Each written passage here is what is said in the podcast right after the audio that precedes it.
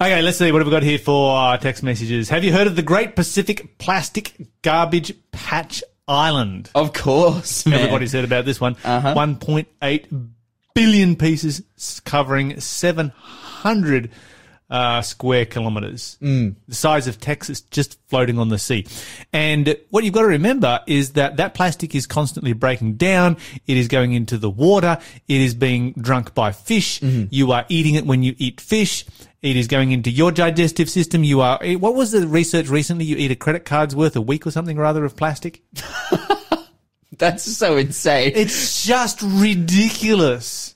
It is just absolutely ridiculous how much uh, plastic that there is in the world.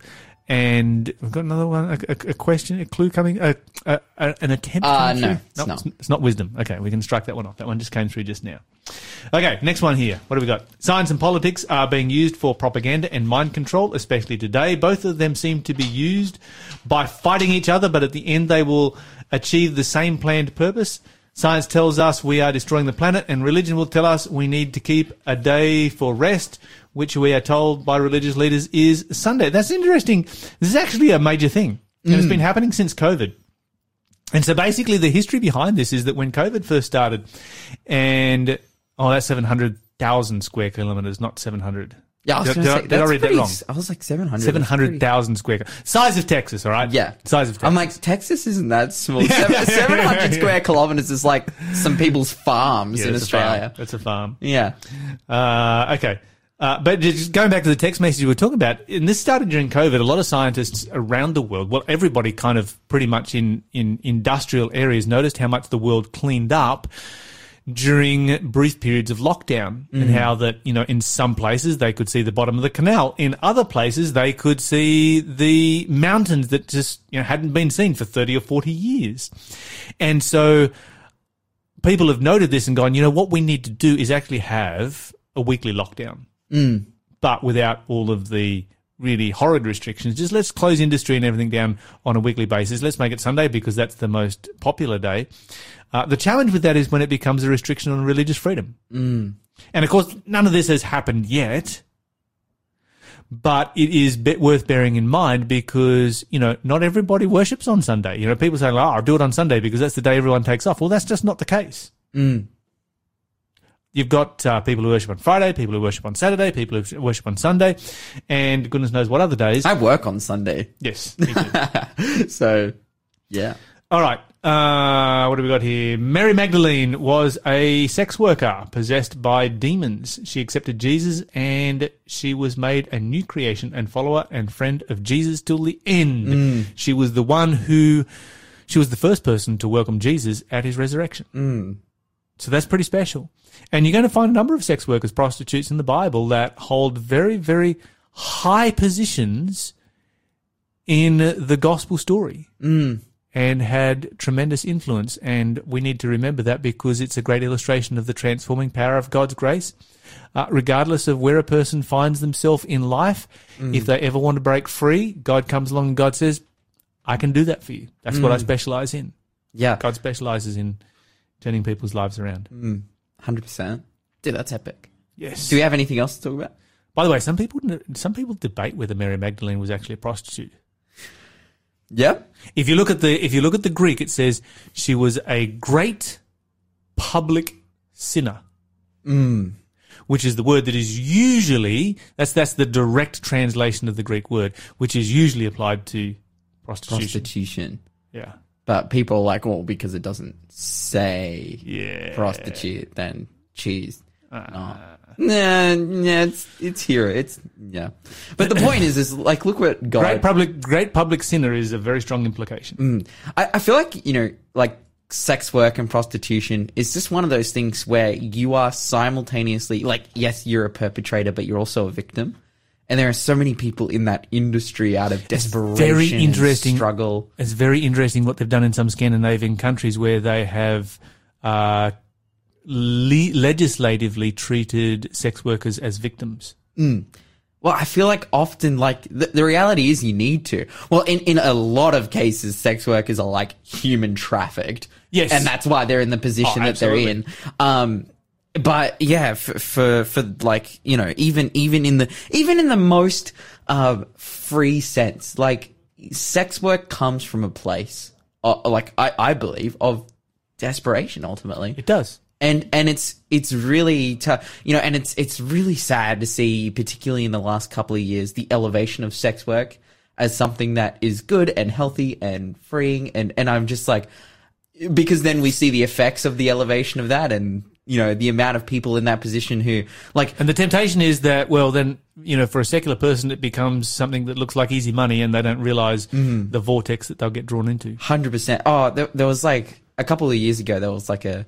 I remember reading a story about like a, a kind of big name, like you know, high profile, like oh, I don't I don't know what's the word to use. Uh, adult film star who took her own life. Yes. and it was just like you know this person had had had like in in, the eyes of that industry had like risen the ranks and was rich and everything from sex work yet was still like because yeah it's a terrible thing it's really hard it's really heavy and anyway i don't want to make our whole time about you know I, I, I, I feel like i don't have the the experience or the expertise to talk about this kind of thing Yes. uh, but at the same time yeah it's just super heavy and it's amazing the uh, transforming work that jesus can do that they can take someone who is a perpetrator someone who, is a victim and change their life and change their heart it's epic We need to get into our Bible study. yes we do We've got a whole bunch. We're going to a whole passage. We're going to read a whole passage. This all right where, where are we going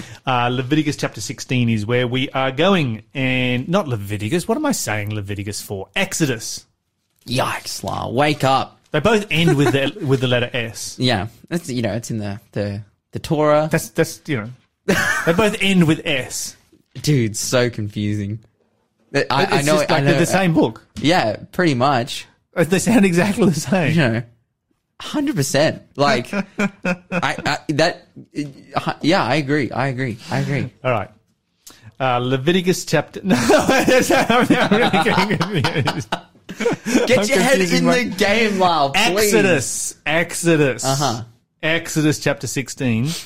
And we're going to start reading in verse 12. So the first passage I want you to read is verse 12 to 16. There's a really interesting section here.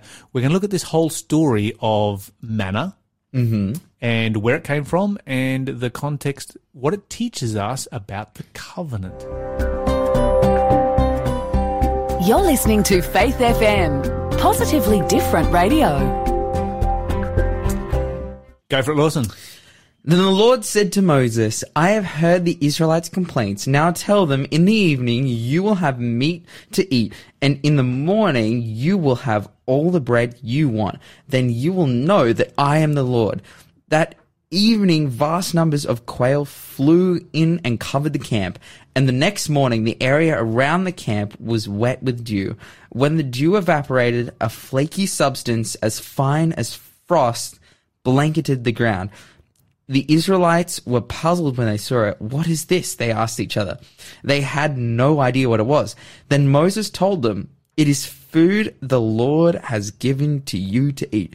These are the Lord's instructions. Each household should gather as much as it needs. Pick up two quarts for each person in your t- tent. Okay, so this is where, you know, they're in the wilderness. You've got more than a million people. You take them out into the mm. desert. Their supplies are probably going to last about three days. Mm. They're going to live there for 40 years. Yeah, wow. Try doing, try taking a million people to the middle of the Simpson Desert or the Great Sandy Desert here in Australia and uh, having them provide for themselves for, you know, the next 40 years. How is that going to work out for you? You know, the, the, the, the tribes who once lived in those areas were very small tribes, and that was how they were able to live out there very, very successfully. Not only that, but, you know, the Aboriginal people who lived in the deserts, they understood the land and they understood survival in a way that we will never be able to grasp. I mean, these people were absolute genius in how they lived out there. And that was because they grew up with it from birth. Mm. They just knew the land. They knew how the land provided for them from birth. Take somebody like yourself, Lawson. Dump you in the middle of the. Oh, I'm you gone, bro. Parachute you into the middle of the Simpson Desert. Are you going to make it out? No. No. Like, like, no. Like, I am, like- I am, I am gone. Uh, two days later, Lawson is shriveled up and dried and Nah, bro. Nah, it's it's all good. I'll just I'll just I'll see. This is the problem. People go exploring, do all this thing. I'll just stay in the in the one spot. yes, I'll dig a hole yes. for shade, and I'll just fast, Okay, and then and then I'll fall asleep.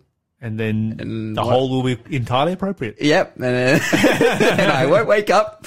And Uh, dear. yikes!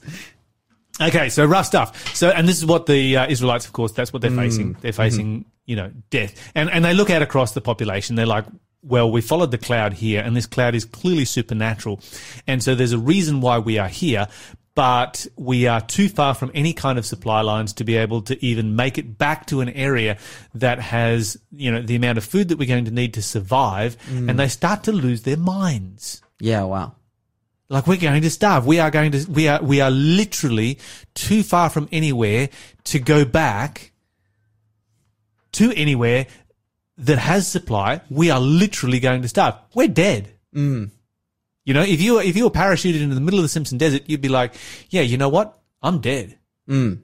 Oh yeah, And so, um, that's what, that's where they are. And you can, and they, and they come and they grumble to the Lord and we give them a hard time for that. And sometimes we sort of maybe give them a little bit too hard of a time because we're like, well, you know, God took them through the Red Sea. Couldn't they remember that? It was only a few days before. Of course, God's going to provide for them. But when you are the provider for your family and your family is facing imminent starvation and there is no physical way out, that would be stressful. hundred percent. Yeah, and just because you see one miracle, like obviously have faith in God, but like this is this is a like a struggle more than anything else in terms of like. Yeah, I, I'm sure that there are people a part of the camp. Yeah, there were those who complained and whatnot, but I'm sure that there were people, even Moses would have been down praying like, "Oh Lord, like please provide for us," like in desperation because they're in a desperate situation, hundred percent. So Yes. yeah, interesting. There you go. All right, so let's uh, let's see here. Let's continue on with this story. So God provides them with manna. That, That's great. And you can imagine how relieved they would be when the manna comes and it's like, oh, that tastes good. And then it comes the next day and then the next day and it still tastes good. And they're like, okay, we're going to, we're going to survive this. Mm. All right. Where do we get up to? Verse 16. Verse sixteen. Yep. Let's read verse 17 through 20. The Bible says, So the people of Israel did as they were told. Some gathered a lot, some only a little. But when they measured it out, everyone had just enough. Those who gathered a lot had nothing left over, and those who gathered, gathered, gathered only a little had enough. Each family had just what it needed.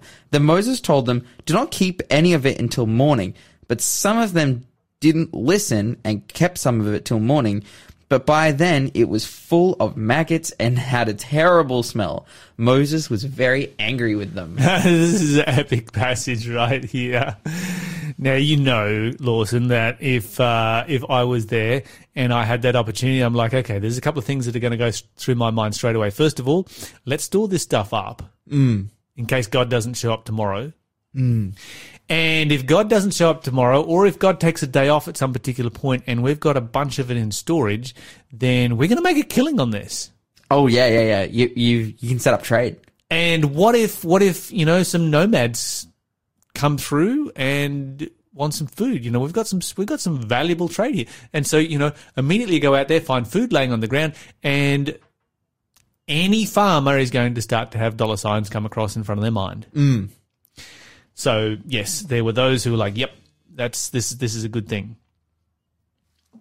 Uh, anyway, we continue on here. Where are we up to? Of course it was. It didn't end up being a good thing. No, because it didn't. It did. Oh, it just didn't work out for them. so and this is what God was telling them: you don't need to store this stuff up. Just rely on me every single day.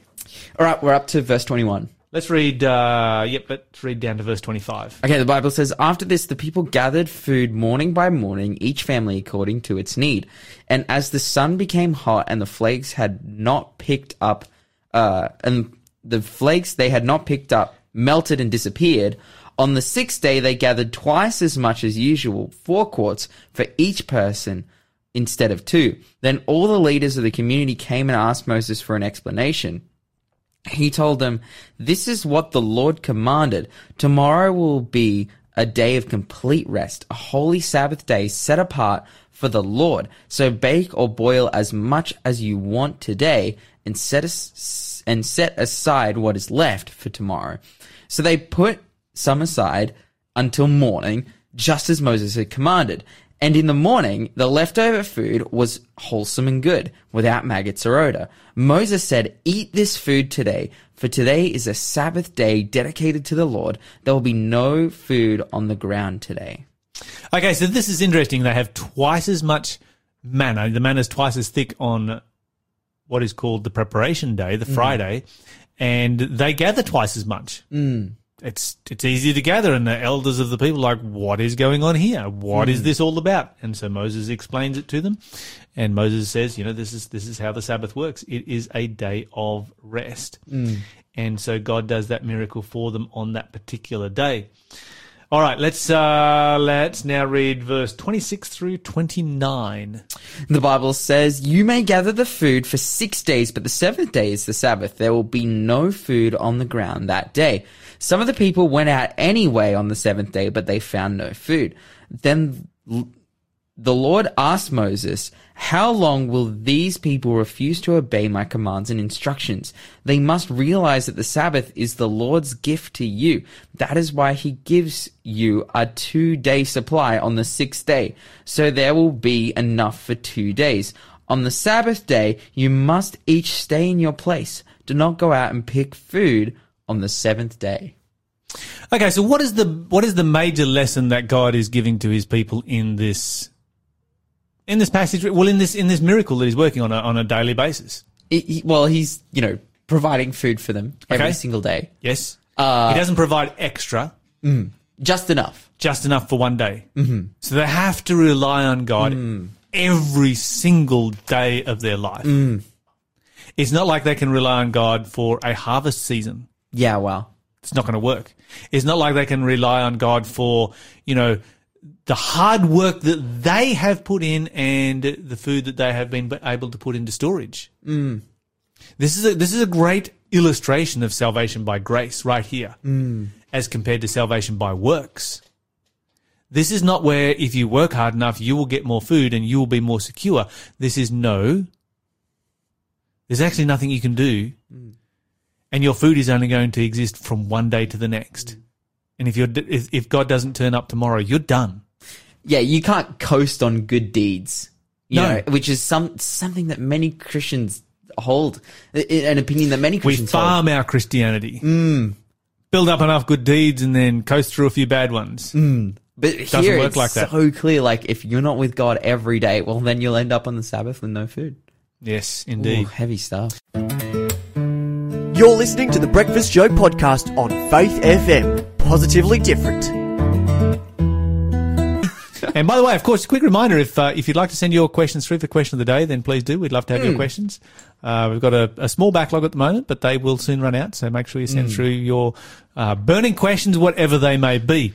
Okay, um, and also a quick reminder that if you are in Queensland, in the uh, Brisbane Gold Coast region, I'll be uh, speaking next week at the Logan Reserve Adventist Church, starting Friday evening, a series on the Book of Daniel. So make sure you come along, be a part of, be a part of what we get to, uh, be a part of what we talk about there. So Oh, I, I got something to promote, Lyle. what's that? Uh, if you are in the Lake Macquarie area, uh, come along to Memorial Church because I am teaching Sabbath school there this weekend. Okay, so Sabbath school, that's kind of like a small group, uh, Bible study, except you're going to be doing the big group version. I- yeah, which is essentially like I'm sitting up the front and they hand a mic around to all the people. This is intense. Like my Sabbath school has like five people in it at my church. But yeah, I'm going to be, we, we were supposed to be there together a while, but unfortunately, you know, you had to go and you know, do ministry and stuff. And so, no, I'm going to be there by myself. and it, no, but it's going to be awesome. So if, you know, if you're in that area, come along. Absolutely. Yeah, if you can't make it to Queensland, Come to Cooranbong. that's, that's the place to be. Good stuff. All right. Where are we up to? Uh, we've been reading, I believe we made it to verse 30. We did. Okay, so we, we, we've read pretty much what we need to read, I think. Uh, yeah, a couple of interesting things here that I want to highlight. Um, verse 27, it came to pass that there went out some of the people on the seventh day to gather, and they found none. Yes, humans. Classic. And the Lord said to Moses, How long do you refuse to keep my commandments and my laws? I'll, I'll guarantee that only ever did this once. Yeah, well. You know, just once. Uh, for the Lord had given has given you the Sabbath, therefore he gives you on the sixth day bread of two days. Abide or live every one in his own place. Let no one go out of his place on the Sabbath days. The people rested on the Sabbath day. Okay, so we've got a uh, this this whole story here where God is very clearly illustrating to the Israelite people, and the Israelite people are pretty much testing everything that God says. Mm-hmm. You know, they're like little kids; they always got to find their got to find their boundaries. They're touching the stove. God says they're touching the stove. If God says the stove is hot, don't touch it. And so the first thing they do is go and touch it and burn their fingers. You know, they go, God says, come out into the desert and I'll provide for you. And like, no, we're going to starve. And so God sends them manna. It's like, oh, we've got food. Let's keep lots of it in case God never does it again. And it stinks. And God's like, don't do that because I'll provide for you every single day. And so then God's like, okay, it's now the preparation day. It's Friday. Uh, so go out and get twice as much. And they're like, no, no, we won't do that. We'll go and get it on Saturday as well. They go out on Saturday. There's none there. And it's like everything that God says, they have to touch the stove. You know what's so interesting though is that they got double on Friday. Yes. So did they just eat more and then they were just like, oh, let's go get some more just for fun? Well, or, or like Well, I because they think, needed I think it. there was probably some of the, a, a bit of both going on. Mm. Interesting. Well, I've got some text messages there, Lyle. Yes, I got some text messages. I'm just reading them through here. It's a long one. Uh, let me let me let me read this one. This may be of interest to you. It was for me. After coming out of bondage, the Sabbath had been forgotten. Exodus 20 verse 8 starts with remember what they had forgotten.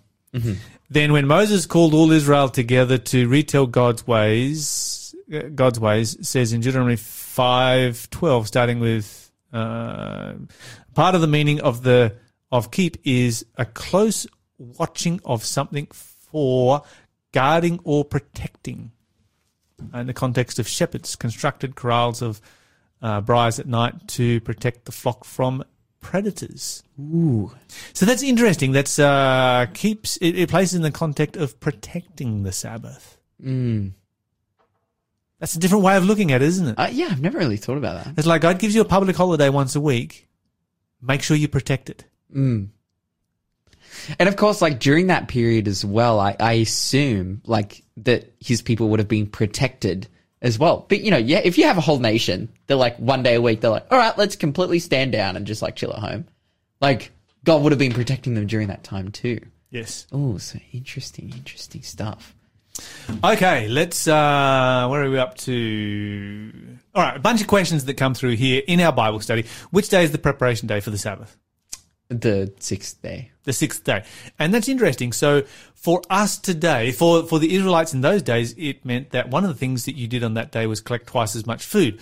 What would that, how would you, how would we apply that to our day? That same principle? Well, essentially, like how how I see it, there's there's a you know a few ways in which it works out. For me, like uh, one of the things that is commanded to do on the Sabbath is like not to work, not cause others to work, and you know to give everyone a rest. And so for me, I'm like often Friday afternoon, I'm filling up my car, I'm going to the grocery shop and buying food for Sabbath the next day. Um, yeah, like all the, all those kinds of things. Same kind of thing. Yeah, pretty much. Different context. It, yeah, completely different context. You know, I'm not, I'm not like walking outside and picking up the manna and bringing it back in. You know, I'm he- heading down to Woolies and buying like three cucumbers and a tomato for church lunch, church, church haystacks. Um, but yeah, it's it, we we can we can live this life today, like hundred percent Absolutely. you know, people try um, and make the point that, oh, you know, can we really live this today? Like, can we really live a life where we truly rest on the Sabbath and have like nothing to, you know, like I don't work and I don't buy anything. Like, is that even like feasible in the in the in in this day and age? And like, my answer is like, well, I do it. I know literally millions of people who do it. It's not that hard. It's It- actually epically awesome. It's awesome. actually easy. like all you have to do is buy your cucumbers the night before. But uh, literally, like, oh, it's just the best. Like Sabbath is amazing. Why, why do people think that the Sabbath is bad? Like all, all I can do is rave on about the Sabbath. Like it changed my life, like 100%. I'm not going to get into that now, but the, the Sabbath experience is so incredible. And it's, it's really tragic to see the Israelites here.